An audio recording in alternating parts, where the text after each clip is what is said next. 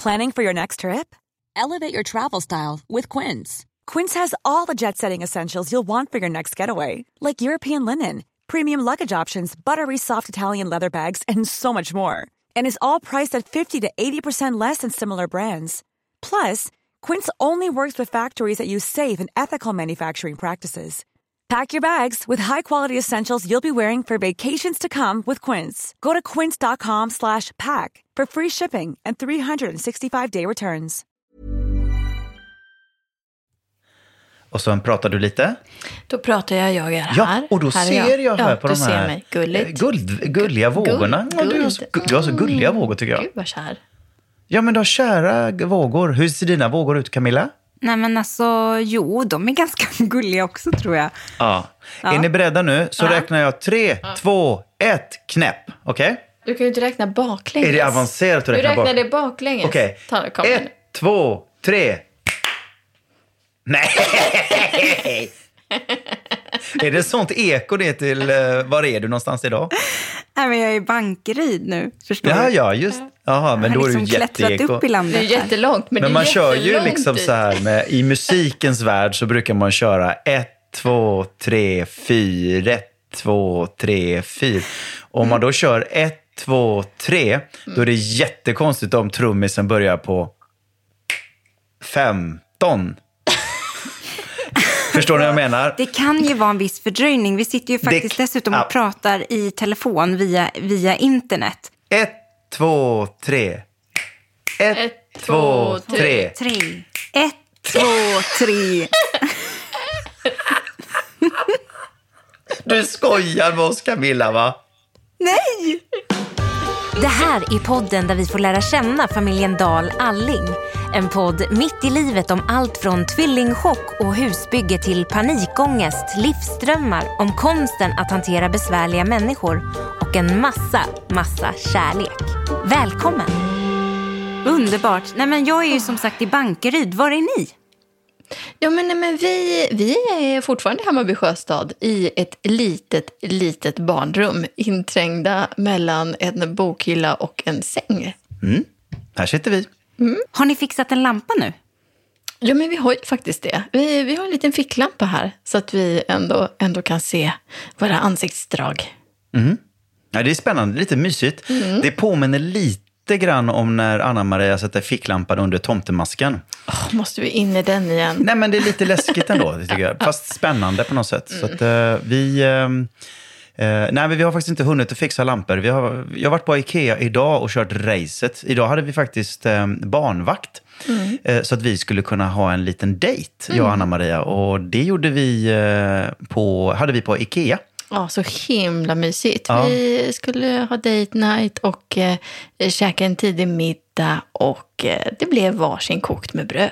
Ja, Med både senap och ketchup. just det. Vad mysigt, men jag förstår inte. Ni skulle ha haft en date night och sen bestämde ni er för att dra till Ikea och käka korv. Nej, det var väl så att vi skulle vilja ha en date night. Men vi måste åka till Ikea och köpa en våningssäng. Och då passar vi på att äta en korv.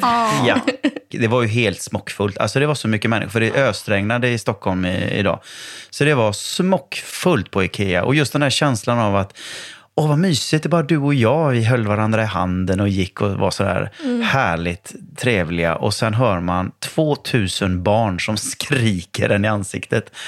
Det där som vi hade lämnat hemma. Ja, det som vi kände så här, gud vad mysigt, Fast nu bara var det du och jag åtminstone inte era barn. Nej, och grejen är den att först så kunde jag säga åh vad alla håller på. Och sen kände jag lite mer så här. det är inte mina barn. Nej. Alltså jag var faktiskt också på Ikea idag. Var det det? I Bankeryd. Och köpte Jaha. våningssäng? Ja, alltså inte i banken. Det ligger ju i Jönköping. Eh, Nej men Älmhult ligger ju inte så långt därifrån. nej, men dit åkte jag inte. Nej, för det är ju um, ur-Ikea. Precis. Nej, men jag var i Jönköping. Det är alltid lika trevligt. Man älskar personalen där. Förstår ni att alla är så snälla här och hjälpsamma? Det är något visst. Med Småland. Ja. Småland är fint, där har jag bott mycket. Har du? Ja. När har du bott i Småland? Jag gjorde ett tv-program för eh, 200 år sedan som hette Tippen. Var det du? Ja, Tippen-Morgan. Det är jag. Nej. Hallå! Lasse! Lasse, kolla på mig! Det var jag. Är det sant? Ja. Jag, har ändå tyckt att det, ja, det, det finns ju någon Två likhet. killar på kokain sa de i, eh, i, i recensionerna. Vi låg på utelistan fem veckor i rad på alla fem platserna. Nej. Jo, ett ovanligt sopigt barnprogram i Aftonbladet. Ja, det var jag. Känner du inte igen mig? Gud, ja, men nu när du säger det. Ja. Alltså, jag tittade ju inte på det där. Åh, det är ju... Gud, vad roligt. Det här har vi diskuterat och säger An- Annas syster, du satt ju hela dagarna och tittade på det där Hon med. säger, det kan vara så eh, att jag satt klistrad. Men det är ju inget jag erkände för Morgan. För jag var ju typ 14 då. Ja. Lite Det- för gammal. Lite för gammal.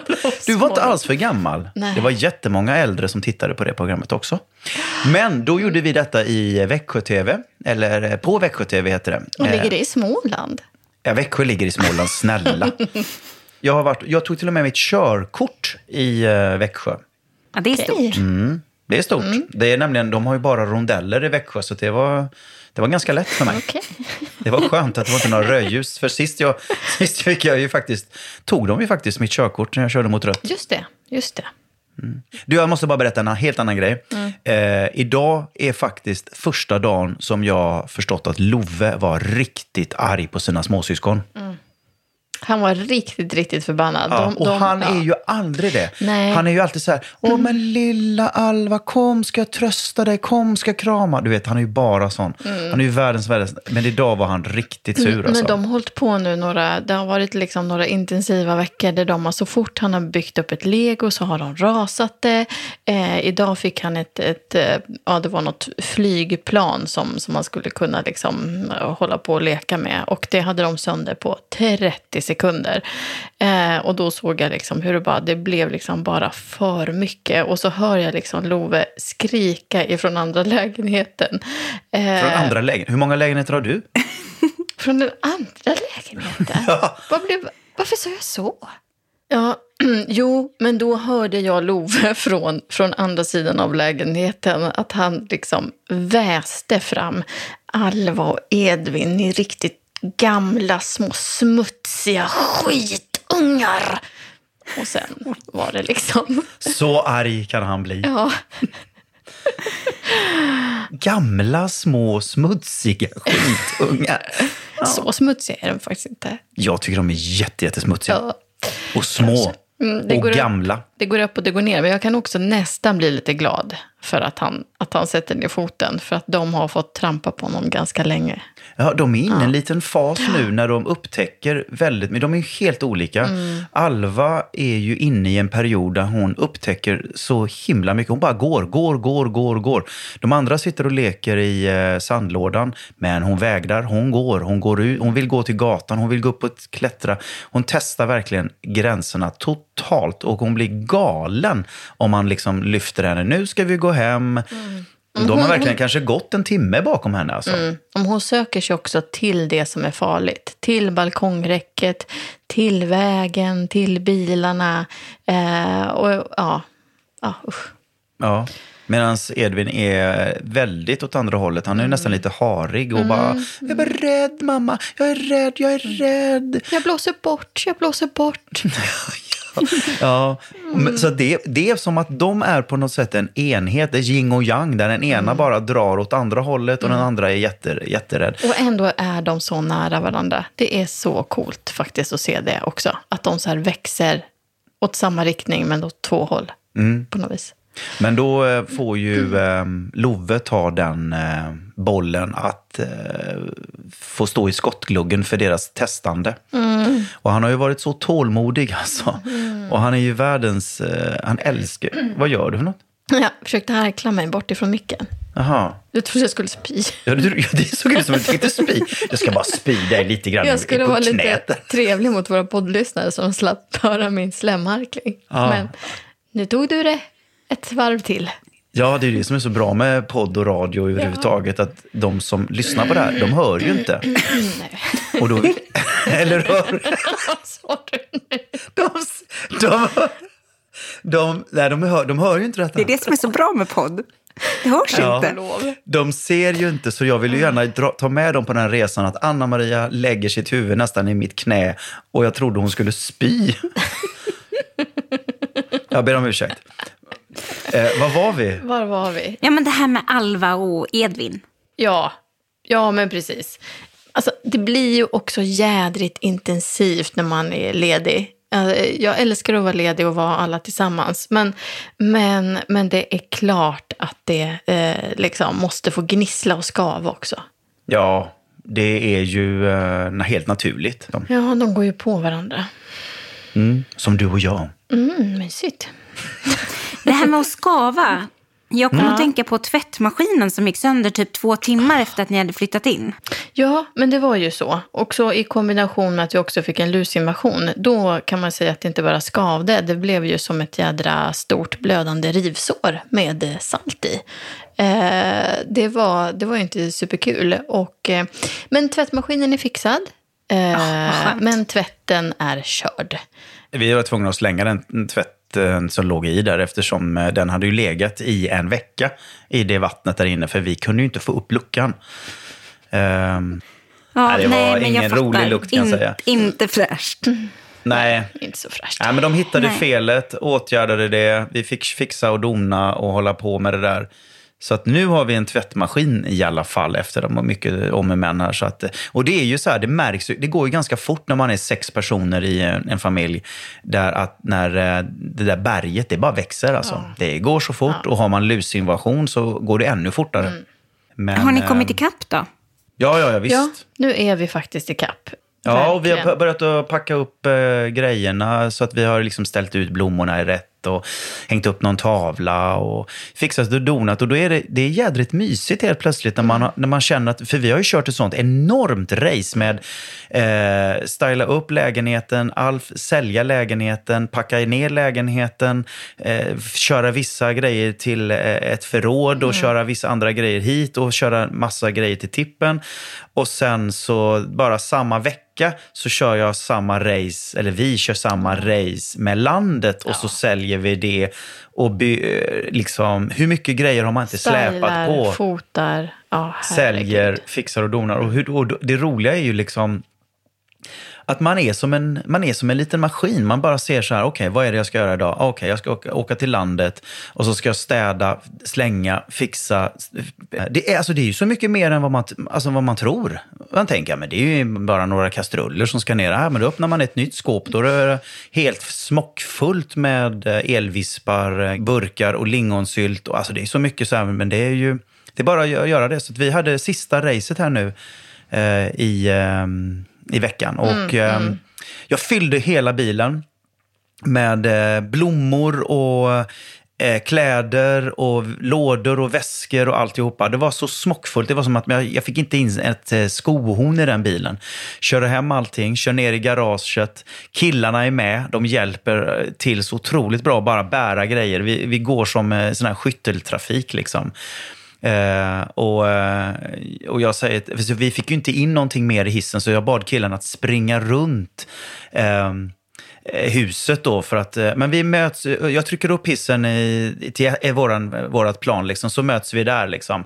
Okej, de springer liksom och jag, Ja, men det var ju så, liksom, för de kom ju in och du var inte med då. Eh, Jag tror jag höll på att lägga Alva och Edvin liksom. Så jag Ja. tänkte så här, men varför kommer han aldrig? Liksom. Så jag ropar ut till Wille och Love, men var är pappa? Så här, Nej, men han är i hissen, han kommer. Alltså minuterna gick liksom. ja, jag Eh, stod där inne i hissen Ja. eh, och trycker på ettan. Kör jag upp, alltså jag är helt slut. Alltså jag är så färdig efter att ha packat ner allting och är så glad att det är så nära. Trycker på hissen, åker upp till första våningen. Hissdörrarna kommer ut och då ser jag, här bor inte vi. Det här är ju inte vår, det här är inte vår, vår plan, våningsplan. Det är ju fel dörrar. Så att jag har åkt, alltså tagit fel hiss. Nej, men alltså hur är det möjligt? Du har alltså kommit in i fel hus? Nej, Och jag har tagit fel tagit hiss? fel, ja, jag har tagit fel hiss i... eh, vi är ju helt nyinflyttade, så att det är ju, vi har ju utforskat lite grann det här huset. Jag tog ju första hissen som går upp i eh, 6B. Vi bor ju på 6A, så att jag tog ju fel hiss. Så jag åker upp där och så är det det jag kände inte igen en dörr. Va? Så att eh, jag, just den här känslan av att man är så slut och svettig och står i en helt full, full hiss och så tänker man ska jag ut med allt det här nu? Mm. Och jag är så nära och så åker man till fel, våning, så fel eh, uppgång. Alltså, Men det är jättegulligt för en annan, annan rolig grej som du också har glömt. För du står ju nu och lurar. Det är ju, parkeringsvakterna är ju nästan än mer hungriga här i Sjöstan än på Söder. Och du står och lurar i fönstret och så här, haha, nu la jag minsann på pengar. Eh, ja, men älskling, bilen står ju i garaget nu. jag vet, jag betalar fast jag inte behöver. Men jag ska bara, säga, jag ska bara säga en sak där. Den där känslan, jag vet inte om ni har varit med om det. Den där känslan när man... Där blev det fel. Och att man kan bli sådär vansinnigt arg eller bryta ihop. Eller, men jag var så trött så jag bara, okej, jag står i fel uppgång med, en hel, med hissen full. Jag tar och åker ner igen och eh, det kommer bli bra. Det kommer bli bra det här. Står jag i hissen. Och sen så ner är dit, plocka ut allting ur hissen, släpa allting igenom alla korridorer och sen trycka in allting i den i våran hiss och sen åka upp. Och då när jag hade några lådor kvar, då pallade faktiskt inte jag längre. Så jag gick in till dig och sa, du måste ta över. Jag var alltså helt slut. Så att, eh, Och barnen, var inte de jätteoroliga? Pappa var borta liksom. Faktiskt inte. Nej. Nej. Nej, faktiskt inte. De var, det, jag vet inte, ja, de var väl så trötta på att bära. Men jag måste berätta en, en sak som hände där. I, uh, nere, jag vet inte om jag berättade det för dig, Anna. Men eh, när vi håller på och, och, eh, och flyttar grejerna då mellan hissen, hissarna så, eh, så ville Love hela tiden ta en rund vas. En glasvas. Och jag sa, ja fast eh, ta det försiktigt med den. Eh, Nej, men du tar den här lådan istället, sa jag. Och så fick han eh, ta den istället, för jag ville inte att han skulle ta den där vasen, för jag visste att den kanske skulle kunna gå sönder. Han är sju år. Och det sjuka var att jag står och tänker detta, då kommer jag ihåg en historia nämligen från när jag var åtta år gammal och hade precis kommit till familjen Alling. Eh, och vi skulle bära upp grejer i vårt hus där, en sån här stor damachang eh, som man har, eh, ja vad gör man? Det är en sån här vin, eh, glasbutelj, det, stor glasbutelj som man gjorde vin i förr. Och sen så skulle vi eh, plocka upp den ifrån källaren och upp och in i, i lägenheten. Och eh, Martin då, min nya fosterpappa, han var ju väldigt så här, ja men ta det försiktigt med den, du vet den är gjord av glas och sådär. Men han ville ju alltid att jag skulle pröva ändå, så jag bara, nej men jag klarar det här, jag klarar det här. Så att jag gick med den hela vägen upp för alla tre trapporna. Och jag, så ställer jag ner den. Och när jag ställer ner, och jag var så stolt över att jag lyckats hela vägen. Och sen så ställer jag ner den och ba, den bara nuddar lite grann och så går den mitt i tu, helt krasch. Och jag blev ju helt knäckt. För att jag hade ju varit så stolt över att jag hade klarat det. Jag hade varit lite kaxig också att jag var klarat det. Och Martin skäller på mig för första gången någonsin. Jag hade ju bott där och det hade ju varit så himla bra. För jag hade ju bott i andra fosterfamiljer där det inte hade varit så himla bra. Där hade det varit väldigt mycket skäll och örfilar och grejer. Och men Martin skällde på mig för första gången och jag blev så ledsen på grund av det också. Så jag sprang in i mitt rum och var helt knäckt. Men eh, det som var det coola med, med hela den historien egentligen, det är att Martin, han kom alltid in till mig. Alltså i en vecka kom han in och satte sig på min sängkant och bad om ursäkt för att han hade skällt. För att jag, Morgan, jag menade inte det. Jag fattade att den var kanske redan trasig från början och, och, och det var inte meningen att jag skulle råka skälla. Det tyckte jag var det sköna, att han kom och bad om ursäkt för att han skällde.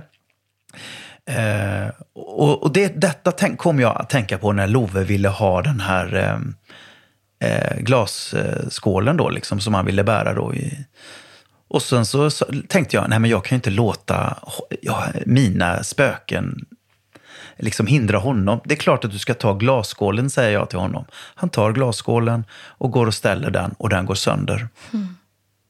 Nej. Och då är, oh, och då är det så, eh, och i det momentet så bara tänker jag, oj, nu händer det igen. Historien upprepar sig. Så jag bara, det är ingen fara Love. Den var redan sönder, säger jag till Love. Den var redan, jag tror att det fanns en spricka, spricka i den. Och jag ser i hans ögon hur han tycker att det är skönt att han, att han bara... För jag såg att han blev rädd direkt liksom. Och så, men nej, nej, men det är ingen fara, det är sånt som händer. jag kan ju inte bli arg på honom, för han var inte slarvig. Han, eh, han, gjorde precis, alltså, han gjorde inget fel egentligen, men man blir ändå som barn så otroligt rädd. Och men att jag kunde se att han blev så stolt på något sätt över att, um, att han inte hade gjort fel. Jag vet inte riktigt vad jag ska förklara jo, men det. Jag tror också det att han fattar att vasen inte var trasig från början. Och han fattar att du liksom räddar honom från den liksom skämmas-grejen. Att du liksom tar på dig det. Och Mm. att han uppskattar det. Jag ja, tror faktiskt för det är ju inte han det. som har gjort fel. Nej, det nej. blev fel och det är Ja. okej att det blir fel. Mm. Och jag kan känna så här mig så jädra stolt, faktiskt på ett sätt, eh, över mig själv. Mm. Att jag inte går in i de där gamla mönstren av att, att behöva skälla på ett barn som inte gjorde fel. Det blev fel. Och eh, det är häftigt att kunna förändra historien. Men det tänker jag på, det har jag tänkt på jättemycket faktiskt. Därför att det är ju ändå det som är det allra vanligaste. Att man går kanske eh, väldigt ofta i sina föräldrars fotspår. Men, men du har ju någonstans gjort precis tvärtom. Mm. Jag måste påminna mig om detta också hela tiden.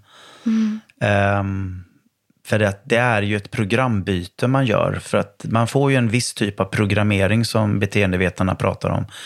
Eh, man lär sig hur man ska hantera saker av sina föräldrar. Man lär sig hur man ska hantera kriser eller eh, eh, konflikter eller bråk. Eller man, man blir liksom programmerad av vad man ska tycka och tänka och vilken musikstil man ska ha och vilka politiska förebilder man ska ha, vilken religion man ska ha. Man blir ju liksom programmerad och, och även en programmering som handlar om du är ingenting värd eller låg självkänsla eller den, den taskiga barndomen som jag fick. Det är ju också en, eller en alternativa barndomen som jag brukar säga eh, det är ju också en programmering. Men om jag då vill bryta den programmeringen och byta ut den mot en programmering som är lite mer up to date 2019 och inte mina gamla programmeringar som jag hade för 45 år sedan, då måste man ju jobba. Och det tar aldrig slut det där jobbet. Och jag tycker att jag testas hela tiden. Ja, men det är ju det som jag också fascineras över med dig. Det är ju någonstans, för, för det är klart att man kan, du vet, man kan tänka när man är på en, på en lugn plats så kan man ju resonera med sig själv om man ska göra de här programbyten och man måste liksom he, hela tiden bearbeta. Sen är det en annan sak när man står där mitt i kaoset och alla ungar skriker, någon är hungrig, de slänger grejer, eh, folk pockar på via mail och det är jobb och det är stress och relationen. Så är det ju faktiskt så att jag aldrig någonsin har sett dig liksom bara få så här, äh, äh, gå sönder inför barnen eller skrika på dem eller eh, aldrig någonsin har du gjort det. Nej, det är inte, inte, inte när du har varit hemma kanske. jag vet inte. Nej, men jag tror ju att det är därför jag har lidit så mycket av eh, panikångest och grejer. För jag tror att känslorna måste ut. Men jag har stängt det inom mig istället. Eh, för att jag vill bryta det mönstret de mönstren som jag har haft och då måste det slå på något annat håll, tror jag. Eh, kanske, jag vet inte. Jag är ingen psykolog, men jag, jag kände det då när, eh, när det där hände, där, att jag borde ju ha skällt där. Och så gjorde jag inte det. Varför, nej, varför borde du ha skällt? Jo, men så gör man om någon tar sönder en vas. Så gör man inte när ett barn tar sönder något. Jo, det kan man göra. Alltså det där, jag vet inte. Jag tror att så här, det är rätt inspirerande. Jag, jag är ju nog eh, eh, riktigt kass förälder när, när sånt där sker. För jag finner mig inte, jag blir nog arg ja. när något går sönder eller... Det- Och det där är liksom inget, det är inte så att jag tänker att den där vasen är hela världen. Men jag tänker att det där var väl dumt liksom. Och så blir jag arg och sen kanske jag ber om ursäkt. Det, det gör jag nog jätteofta. Det är ju det som Men är jag det blir viktiga. nog rätt arg i stunder. Jo, men jag kan Mm. också bli trött. Och så, jag tycker att du kan vara stolt över att du faktiskt går tillbaka och tar ansvar för om du tycker tycker då själv så här, ja, men det där är ingenting jag är stolt över. Och då, då är det många, det är ju många som försvarar det. Ja, men vadå, man måste väl få skälla till lite, man måste väl för... Fast man någonstans vet att det kanske inte var inte helt rätt. Men då kan du ju ändå gå mm. tillbaka och be om ursäkt eller resonera eller snacka igenom det. Och det skapar ju en tillit och då vet man att, då vet man att min mamma älskar mig. liksom. Eh, mm. Trots, eller på grund av, eller tack vare, eller whatever, hur man vill se på det, så finns det ju ändå eh, ni bygger ju ändå ett förtroende att det, ja, jag kan brusa upp, men jag älskar dig ändå. Eh, och därför så uppskattar jag att Martin, all, han skällde på mig kanske, alltså det, extremt lite, men där var ju väl någon, något som hände, men han han tog verkligen ansvar. Det var första gången som jag såg en vuxen människa, då var jag åtta år, som tog ansvar för att han skällde på mig. Men att det var så fantastiskt att han kunde komma in och sitta på sängkanten, hålla mig i handen och, och just be om ursäkt. Det skapar ju tillit. Och att han vill förklara att jag gjorde inte fel, utan det blev fel. Det, och det får vara fel. Och det tyckte jag var det stora. Och det, det tackar jag ju honom väldigt mycket för.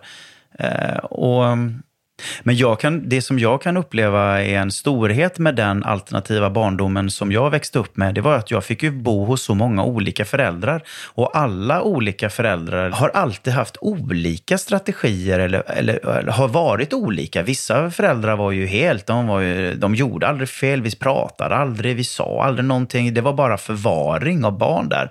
Och medan vissa andra skällde hela tiden och slog och var helt så här. Medan Martin och Lisbeth som jag kom till då, de ville ju verkligen ha mig. De hade ju liksom valt ut mig för att de själva inte kunde få barn. Så där var det ju bara kärlek. De uppfostrade mig med kärlek och det var en helt... Och jag tror att det var rätt bra för mig att komma till dem när jag var åtta år, för då såg jag verkligen... Jag var ju liksom lite stor i huvudet då, så jag kunde ju verkligen se skillnaden mellan olika sätt att vara. Jag råkade, jag vet inte om jag har berättat det för er någon gång, jag råkade en gång spilla ut ett glas mjölk över hela köksbordet.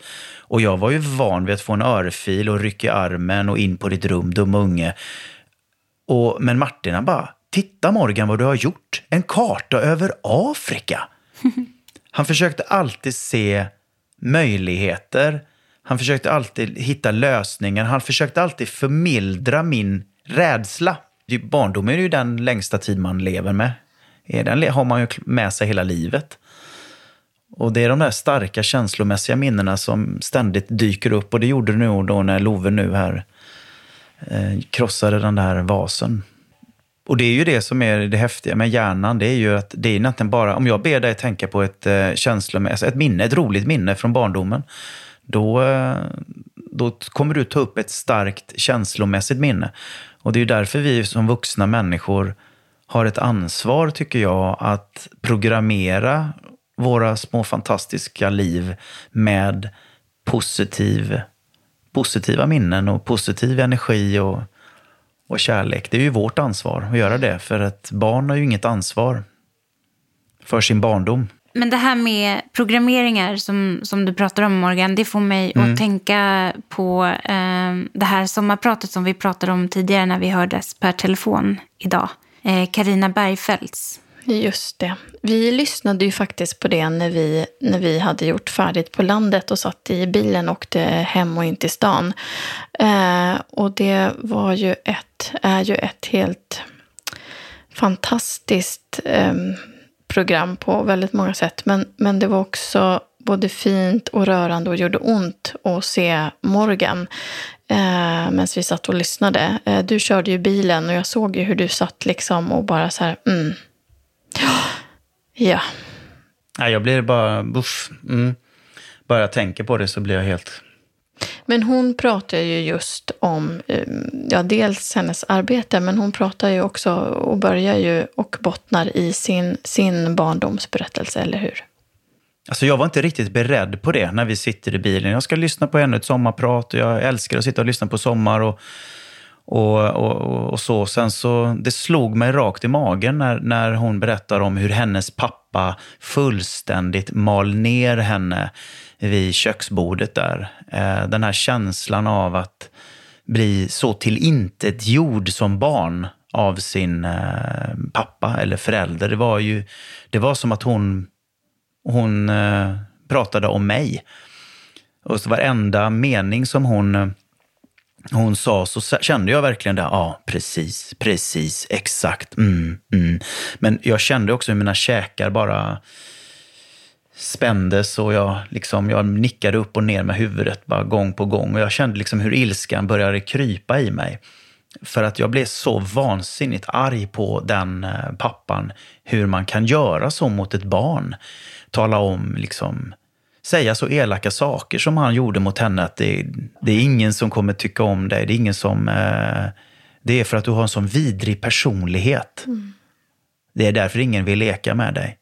Alltså, hur, alltså, du vet, och det här var ju det, precis detta som jag gick igenom då när jag bodde hos en fosterfamilj. Som satt, då satt det en det var en mamma som stod och rökte under fläkten. Hon hade papiljotter i håret. Hon stod ju hela tiden bara, du sitter still på stolen. Du vet att ingen tycker om dig, va? Du vet att din mamma inte älskar dig. Det är därför du är här. Vi tycker inte heller om dig. Fattar du inte det? Hon försökte bara mala, mala, mala, mala. Och du är rödhårig. Du vet att ingen kvinna älskar rödhåriga. Du kommer aldrig få någon kvinna. Du kommer aldrig få någon tjej överhuvudtaget. Hon var så, e- hon bara malde och malde och malde. Men jag hade varit med om så mycket skit så att jag satt ju mest bara, mm, Mm. Så jag var ju lite obstinat så, men någonstans i en så går det ju in. Det, det, det, är ju det och det är därför jag så vill jag alltså verkligen tacka Karina för att hon vågar eh, berätta om det här. Eh, och jag blev ju rätt chockad där i bilen. Det såg ju du också Anna. Mm. Eh, och den där känslan över att, att, eh, att man inte är ensam i det. Och, och jag har ju hela mitt liv försökt att glömma min historia, springa ifrån den och jag har alltid låtsats om att nej men jag har inte haft några problem. Eh, jag ska bara framåt, framåt, framåt. Och, och det har ju varit ett stort problem för mig, det är när jag, att jag har försökt att rymma från min historia. För den har hela tiden kommit tillbaka. Varenda gång jag har sett ett litet barn på fem år som går med sin mamma som jag ser är påverkad så tänker jag på mina minnen. Liksom. Eller jag bara kan gå in i ett rum och se ett element så påminns jag om att jag en gång har satt fastbunden i ett element. Mm. Och, och, och, så att det, den, den, gör sig hela, den knackar hela tiden på axeln där. Jag är så glad att hon också vågar eh, berätta, för att vi är så många. Alltså det är ju idag, bara just nu idag, så är det ungefär 200 000 barn som lever med eh, människor som dricker för mycket. Och det är ungefär 200 000 kvinnor som söker hjälp. Det finns så många kvinnor som blir sexuellt trakasserade och misshandlade och mobbade barn och mobbade vuxna. Det är liksom hundratusentals människor som får sår i själen som, som de inte har något ansvar för. Och offren har ju liksom en tendens att ta på sig skulden och därför så tycker jag det är så viktigt att, att vi som har historier att berätta, att vi faktiskt vågar berätta dem. För att, att eh, både påminna de som just nu går igenom skiten, att det är inte de som bär skulden, det är inte de som ska skämmas. Eh, utan det är de som begår övergreppen och skiten som bär ansvaret. Va? Ja, men då men... skriver hon just det att poängen med sommarpratet det var just det att skammen är inte hennes. Nej, exakt. Exakt. Att hon ska inte skämmas över det hon har varit med om. Det är Nej. inte hennes grej att bära. Och det är ju så. Det är ju verkligen det. Det är därför vi måste bara resa oss upp och, och berätta för alla de människor som just nu bär den här skammen och skulden och ångesten. Eh, och det är ju en programmering som vi har fått och den ger oss så jädra låg självkänsla. Vi har svårt att lita på folk, vi får svårt att lita på kärlek och vi gör liksom vad som helst för att bli omtyckta. Och, och det där så mycket vad som helst det är att vi skalar ju till slut av vårt eget skinn för att passa in. Och, vi, och, vi, och då till slut så känner man ju till slut inte igen sig själv. Det är inte vi som ska bära skulden och skammen. Men ändå så är det så många människor som gör det. Ja, men det som jag tyckte också var väldigt fint med, med hennes program, det är också att hon, hon berättar eh, om hur hon hittade kärleken och hittade ingång till den och att liksom våga kärleken. Mm. Eh, det var befriande att höra. Ja, det kan jag säga till dig, Anna. Att, eh, att våga bli älskad är den största gåvan du har gett mig. Mm. Mm, fint. Men du har ju haft också supersvårt att ta emot det. Du Ja, är ja. jättebra på att ge kärlek. Alltså helt fenomenal på att ge kärlek.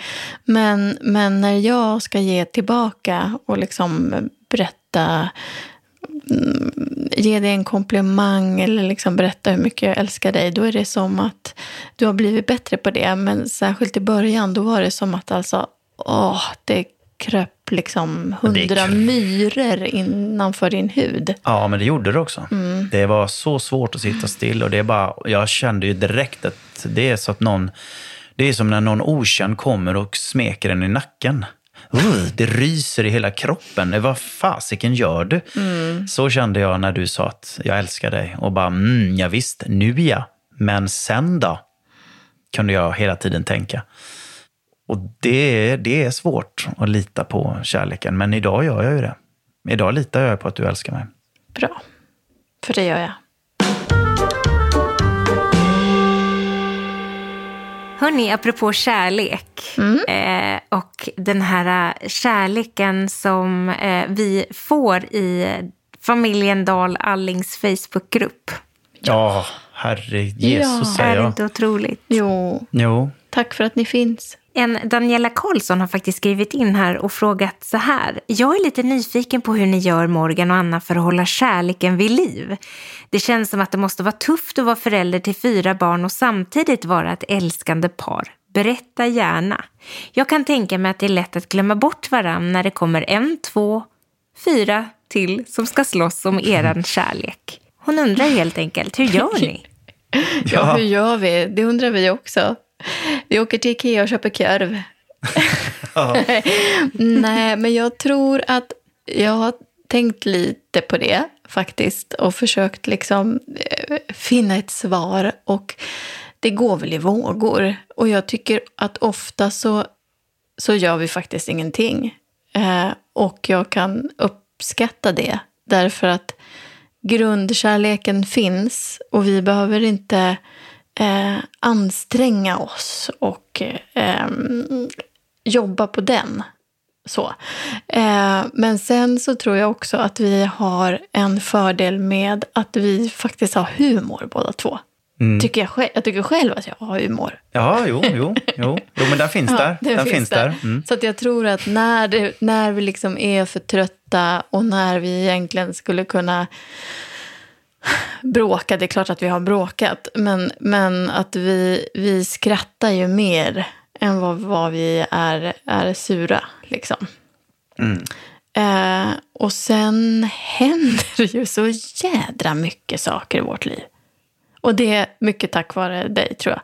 Som, som liksom gör att dels att du har ett helt galet jobb, men, men också att du faktiskt är liksom eh, vimsig och om dig och kring dig och eh, tar fel hiss. Och eh, det blir, det blir aldrig tråkigt. Det finns liksom inte en dag när det bara är liksom lugnt och tråkigt. Utan det händer ju någonting hela tiden, så man är ju på tå. Liksom.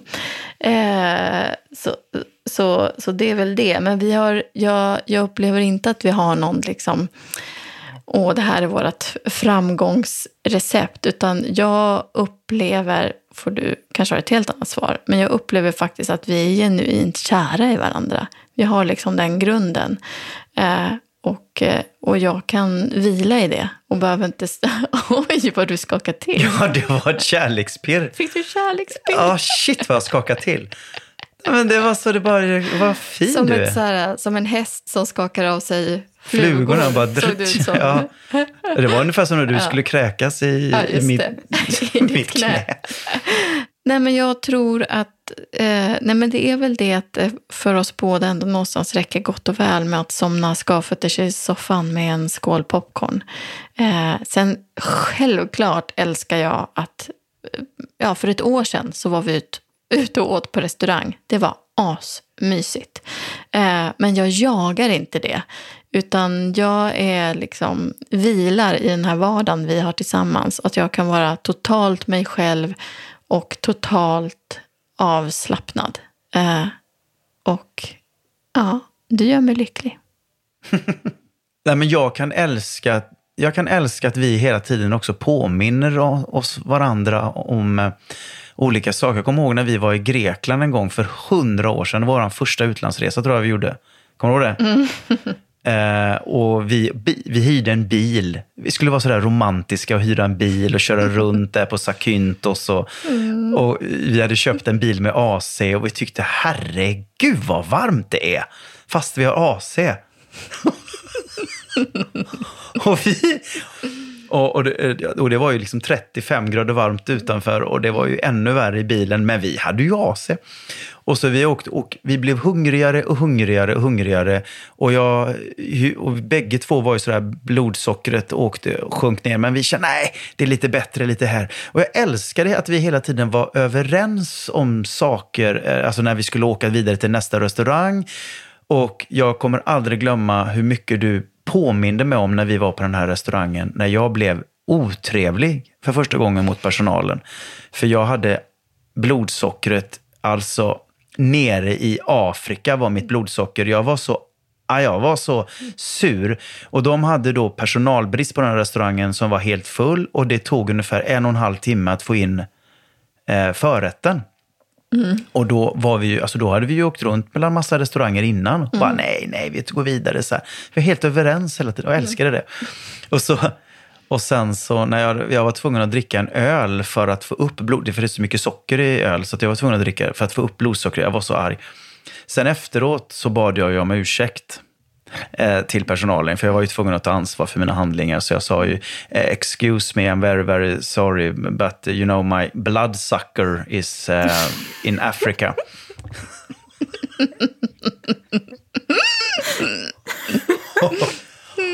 och det, det har du pikat mig för så många år. Ditt bloodsucker, ja. Mitt bloodsucker. Mitt bloodsucker. Och jag kan älska att du sparar på roliga minnen. Ja, det. Du, spar, du kan Mm. komma ihåg händelser som hände för, alltså, när vi träffades för 15 år sedan. Och så kan du komma ihåg saker. Jag, har inget, jag kommer inte ens ihåg att vi, har vi varit Har i vi Grekland? Har vi mötts ens? Men det, det gör du och så kommer du med dina små anekdoter. Dina kärleksanekdoter till mig. Och det kan jag uppskatta. Bloodsucker-killen. Ja, men jag tror väl också det, eftersom vi just nu och jag tror kanske de närmsta två åren så kommer det vara väldigt mycket, vad ska man säga, Logistik. Logistik, eh, se till att alla har mat, eh, rena kläder, kommer iväg dit de ska. Alltså det är ju ett, det är ju ett liksom maskineri som bara ska pågå. Eh, och då tror jag att det är viktigt att påminna eh, varandra om så här, hur det var då. Liksom. När, precis när man träffades och när det, när det brändes som allra mest. Eh, för det där fortsätter ju liksom finnas kvar. Men det, det är ju lätt att glömma det bland liksom falukorv och eh, makaroner.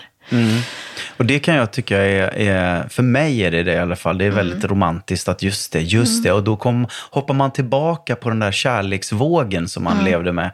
Eh, det tycker jag du är grymt bra på. Jag är ju väldigt bra på att dra upp eh, visioner och drömmar och mål. Och att vi kan sitta och jag kan skicka en Pinterest-bild till dig, kolla den här grejen och, och du gör det till, till mig. Så att vi har både liksom påminner varandra om vår kärlekshistoria men också våra drömmar och sen Mm. så att vi, att vi gör saker med barnen.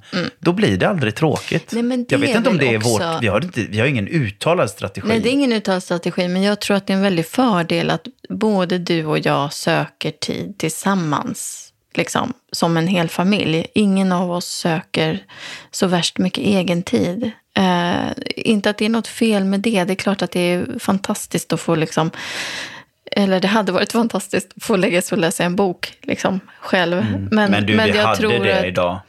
Fyra timmar på Ikea. Ja, det hade vi ju faktiskt. Ja, snälla, med ja. 2000 andra Ja. Nej, barn. men det jag, nu tappade jag tråden. Det jag Nej, men skulle få ett komma, egen tid komma Vi söker inte efter till- egen tid. Nej, att vi någonstans ändå vill samma sak. Ja. Alltså vill, vi, vi vill vara tillsammans. Ja, du- Alla sex. Ja, Daniela, jag vet inte om det var svaret på din fråga, men hur gör vi för att hålla kärleken vid liv? Den är inte så... um, Det är ingen, ingen uttalad strategi faktiskt, utan den är där bara. Mm. Producent Camilla, vad händer nu? Nu är det dags att säga hej då. Ja, hej då. Ja. Klockan är, faktiskt, så klockan är faktiskt 12 på natten här. Så att, Jag vet inte, man kanske lyssnar på den här podden när det är morgon eller lunch eller ja, när som helst. Men vi säger väl godnatt till varann i alla fall. God natt. god natt. Och sov så Och för gott. de som lyssnar på morgonen så säger man god morgon. God morgon. Eller good night Sweden, wherever you are. Eller ni som sitter på bussen nu och lyssnar på det här. Titta ut genom fönstret och tänk, fasiken vilken bra dag det kommer bli idag. Ni vet när man är övertrött. Ja, jag är har helt... liksom passerat någon slags gräns här. Kärleken är evig när vi är Tillsammans Ingenting är större än det här Drömmen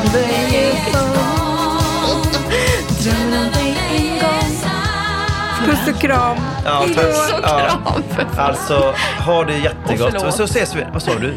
Du sa puss och kram för fan, sa du det? Sa jag det?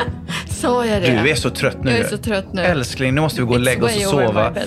Ka- Karina där borta höll jag på att säga. Åh, herre Jesus, trött jag är.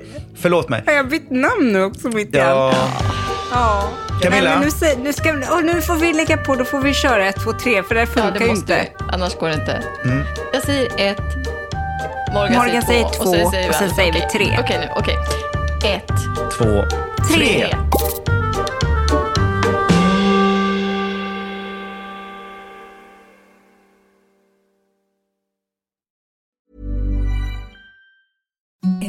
The softest sheets you've ever felt. Now imagine them getting even softer over time. That's what you'll feel with Bowl and Branch's organic cotton sheets. In a recent customer survey, 96% replied that Bowl and Branch sheets get softer with every wash. Start getting your best night's sleep in these sheets that get softer and softer for years to come. Try their sheets with a 30-night guarantee. Plus, get 15% off your first order at bowlandbranch.com. Code BUTTERY. Exclusions apply. See site for details. Imagine the softest sheets you've ever felt. Now imagine them getting even softer over time. That's what you'll feel with Bowl and Branch's organic cotton sheets. In a recent customer survey, 96% replied that Bowl and Branch sheets get softer with every wash. Start getting your best night's sleep in these sheets that get softer and softer for years to come. Try their sheets with a 30-night guarantee. Plus, get 15% off your first order at bowlandbranch.com. Code BUTTERY. Exclusions apply. See site for details. Hey, it's Paige DeSorbo from Giggly Squad. High quality fashion without the price tag. Say hello to Quince. I'm snagging high-end essentials like cozy cashmere sweaters, sleek leather jackets, fine jewelry, and so much more. With Quince being 50 to 80% less than similar brands. And they partner with factories that prioritize safe, ethical, and responsible manufacturing. I love that. Luxury quality within reach. Go to quince.com slash style to get free shipping and 365 day returns on your next order. Quince.com slash style.